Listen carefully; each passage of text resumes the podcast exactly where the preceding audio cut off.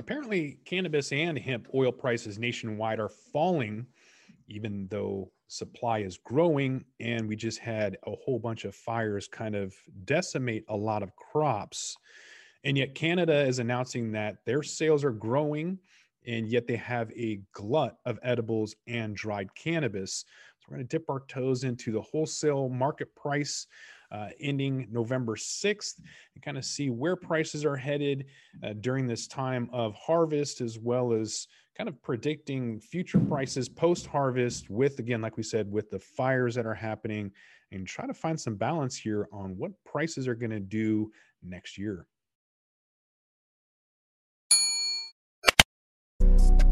Welcome back to The Talking Hedge. I'm Josh Kincaid, capital markets analyst and host of your cannabis business podcast. Let's take a look at this report here real quick on where prices are going with cannabis here.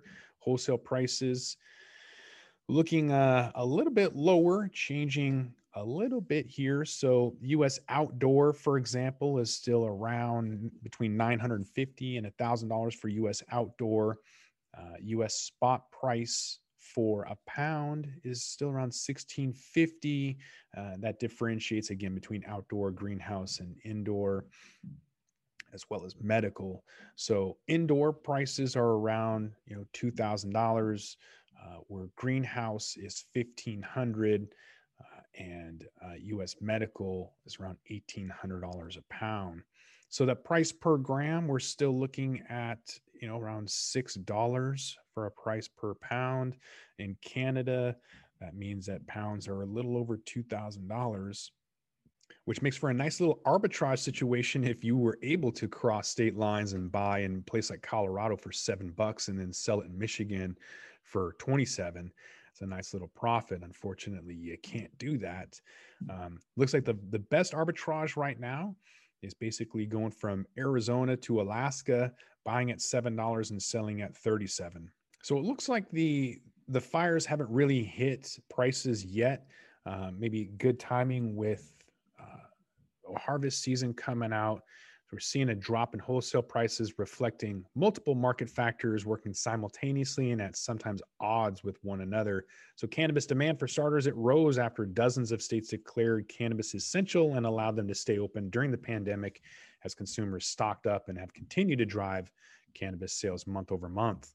That in response have cultivators growing more plentiful supplies of cannabis, which in turn has put a downward pressure on oil prices despite robust demands for oil-derived products like concentrates and edibles and vape pens. Prices for kilos of cannabis distillate in California, for example, are selling for around five thousand dollars a kilo, down from six thousand dollars per kilo prior to the outbreak. I'm assuming that's not an isolate, because isolates are selling for a lot less than that. But uh, full spectrum distillate, I mean, it's cheaper than it was in two thousand eighteen for, you know, fifteen thousand dollars to eighteen thousand dollars a kilo. So significantly cheaper as more and more farms come online.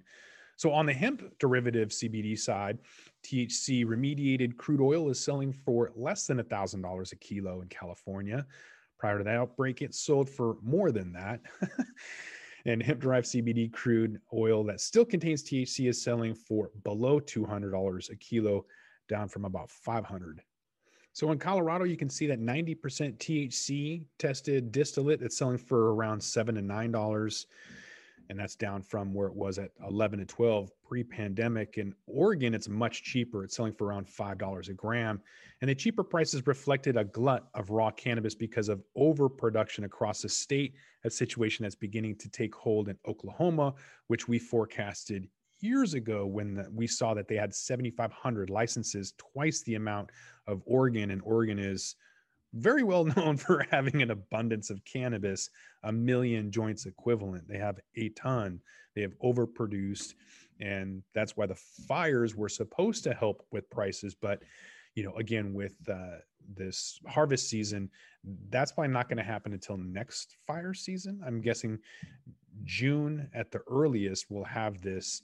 And so um, depending on how much crops were decimated by the West Coast fires that were in California and Oregon, Washington, Colorado, California, Canada, everywhere, it still hasn't affected the price yet. which could be one of two things. Either it hasn't happened yet, it's going to wait until summertime for those prices to skyrocket, or it's not going to happen because there was already so much of an oversupply that these prices have to keep going down. And Canadian cannabis sales are growing to two hundred forty-five million in August, despite some early uh, markers or trends that there's a glut in flower and edibles. We'll get to that in a moment. But just kind of looking at Canadian sales of adult use that grew five point two percent from July to August, reaching a monthly total of almost two hundred forty-five million Canadian dollars. So as a monthly record for Canadian marijuana sales implies an annualized market with more than two point nine billion dollars. And yet we're showing that supply glut grows for Canada edibles and dried cannabis. So is that because the edibles are too expensive? Is that because the dried cannabis isn't good enough? Why is there a glut? So there is a discrepancy between sales of cannabis edibles and inventory in Canada, which is growing. According to the most recent data from the federal health regulator, it looks like the pandemic craze of, of hoarding edibles early in the year have kind of declined as the summer picked up and maybe less scared of the pandemic. But overall, month over month sales growth fell from fifty percent early in the year to nine point five percent in May and then eleven percent in June. And most of that was in the adult use market, just a small amount in the medical market. And so dried cannabis inventory is continuing to rise as well. There's a seven hundred twenty metric tons of unpackaged cannabis that was held in stock in June by cultivators and processors. And in package inventory of dried cannabis held in stock by cultivators, processors, distributors, and retailers was only uh, eighty-two and a half thousand kilos in the same month. But Health Canada hasn't disclosed sales of dried cannabis in kilos since last year, maybe trying to avoid looking a little bit like Oregon with a massive glut.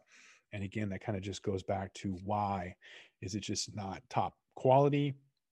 Is it too expensive? Is it not convenient? Is it all of the above? So I think we're gonna have to wait until the springtime to really kind of figure out what's happening right now, whether there is a true glut or whether there's an excess of supply. It's somewhere in between. Uh, prices will definitely find that equilibrium between supply and demand. But if the fires truly did take out high quality C B D and hemp, then that's going to leave inferior products on the shelf in Canada not selling. A lot of what we saw in Oregon was the same issue, and it took a long time for those products to, you know, be put into extracts or whatever else that got them sold or just discounted. But regardless, I think we're going to see uh, the results of the fires as well as harvest season come into play around June, July, and equilibrium prices will kind of kick off at that point to kind of see where we're going to be at, as well as four twenty. Like we notice every year on four twenty, those sales prices end up being the everyday low sales price two years later. So twenty nineteen's four twenty sale prices will be twenty twenty-one's everyday low price, which is why it's important to kind of take a look at these reports to see what's going to happen, which means you got to just come back to the Talking Hedge and find out. With that, we're going to roll this one up. I'm Josh Kincaid. This is The Talking Hedge. Don't forget to like, share, and subscribe, or don't, and I'm out. Don't forget to smash that like button on your way out and check out these other videos that we've got.